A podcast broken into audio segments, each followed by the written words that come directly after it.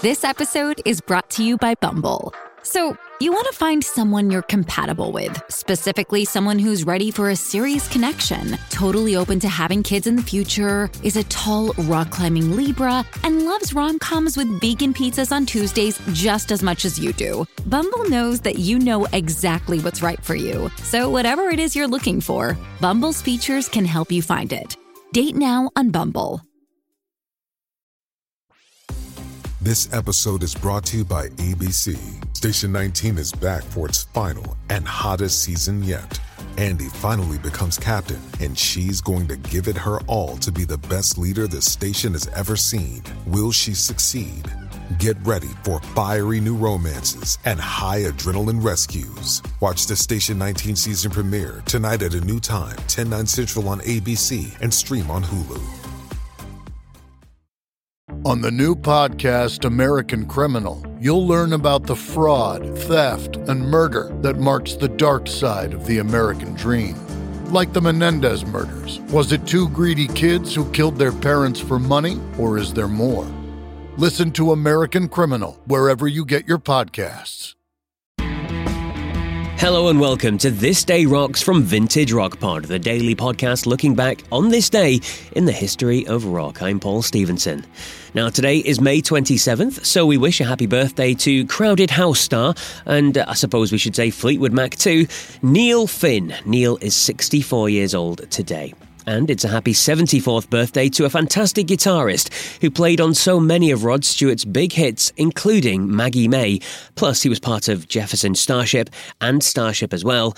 Pete Sears, 74 today. But we turn our attention to this day in 1977, when one of the most controversial singles of all time was released.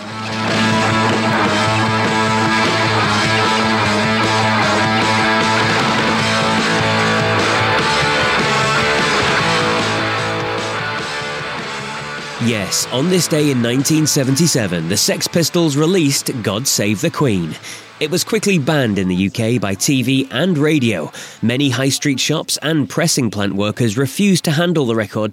The controversy wasn't just about the song and the subject matter, but surrounded its chart placing too. Now, officially, it reached number 2, but many believe this was held back purposely by the British phonographic industry. Now, here to talk all about the issue surrounding the song, the era and the state of society at the time, the composition of it and more is Jason Barnard from the Strange Brew Podcast. A polarising single at the time, but in retrospect, an anthem, a huge landmark in music. Back in 1977, there was political turmoil, a divide economically. It was clear that many things in British society at the time weren't working. At the same time, in music, things were mixed. I mean, there was a pub rock scene, but also there was a traditional establishment, and this is where the punk movement came in to rise against that and actually be a positive effect on music, especially for people to pick up instruments. The germ of God Save the Queen came when the Pistols were trying to record Anarchy in the UK back in October 1976.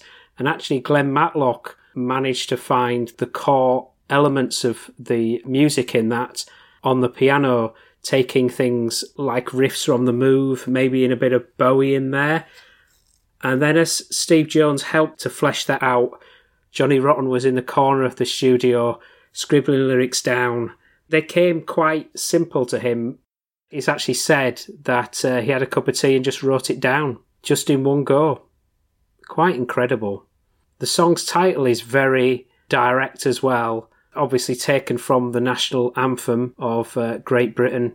But at the same time, the lyrics talk about a fascist regime and no future, a real antithesis to many of the things that were going on in the media at the time, that everything was just perfectly fine.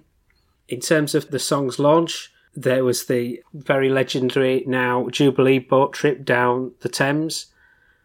And of course, the cover of the single with that famous picture of Elizabeth designed by Jamie Reid with God Save the Queen over her face. There is some controversy about whether the song got to number 1. it's certainly clear that in the music industry more broadly didn't want such an incendiary track going to number one. And for many, Rod Stewart's I Don't Want to Talk About It shouldn't have been number one. Who can tell? My guess is that there possibly was a bit of fiddling going on. And the single was banned by the BBC and many stations, not helping that point. Now, in terms of what I think about that song, is it one of the Sex Pistols' best? Absolutely. It's critically often cited in the greatest songs, but I think that combination of the cultural resonance and power of that are really crucial. This comes across many of things that Glenn Matlock and John Lydon has said since. Glenn's talked about, although there is that line, no future, it can be interpreted as actually it will go and change that future. There's a bit of tongue-in-cheek about that as well. And then finally, the sound of that record is just so incredible. And I think that period where you had Glenn Matlock's melodies combined to this hard rock guitarist Steve Jones, to the incredible drums of Paul Cook, and of course that wonderful sneer of John Lydon with his era-defining lyrics, is magic. And a big thanks to Jason Barnard there. Definitely do check out his show. It's called The Strange Brew Podcast. He interviews so many brilliant people from the music industry from the mid-'60s to the present day, and it's been going for years and years, so plenty of old shows for you to check out too. Well, that's it for May 27th then. On tomorrow's This Day Rocks, we're talking about the debut album release of one of America's biggest bands of the late 60s. Till then though, take care.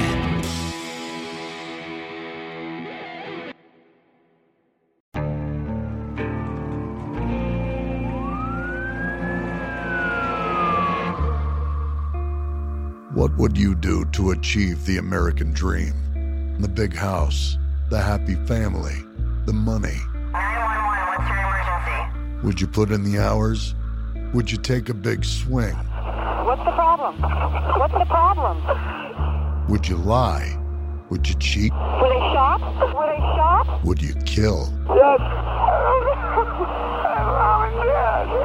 My mom and my dad. From Airship, the studio behind American Scandal, comes a new true crime history podcast.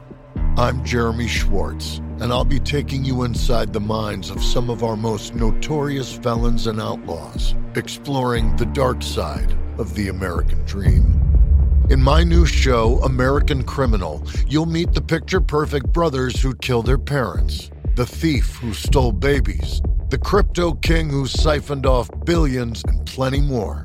From assassins and gangsters to killers and con artists, whatever the case, whoever the criminal, you don't know the full story until now. Don't miss the debut season of American Criminal, The Menendez Brothers, beginning February 29th. Listen wherever you get your podcasts, or to get early ad-free access to the entire season first, plus hundreds of other ad-free history podcast episodes, subscribe at IntoHistory.com.